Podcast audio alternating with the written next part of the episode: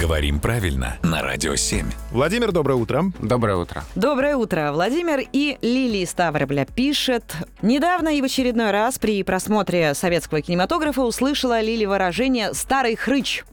Так кто он такой, этот хрыч? Почему всегда употребляется с прилагательным «старый»? Есть ли э, и бывают ли молодые хрычи? А слово «хрыч», как пишут нам словари русского языка, звукоподражательное. Это как хрясь? Да, примерно так. А здесь а, вот этот вот хры, от которого хрыч, оно может быть связано с хрюкать, может быть связано с храпом. Да, в общем-то, хухры-мухры оттуда же.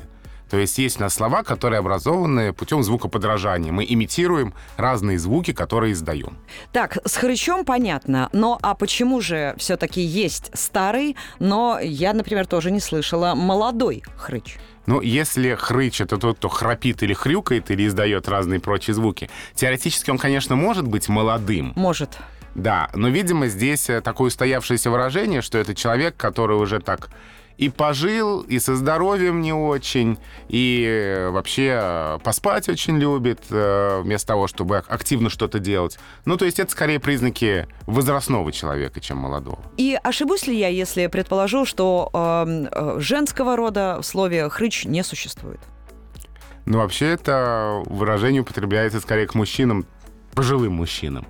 А, сложно представить себе такое выражение а, употребляемые по отношению к женщинам. Там для женщин свои есть а, да разные литературные, литературные слова. Хорошо. Владимир, спасибо большое. Разобрались, спасибо.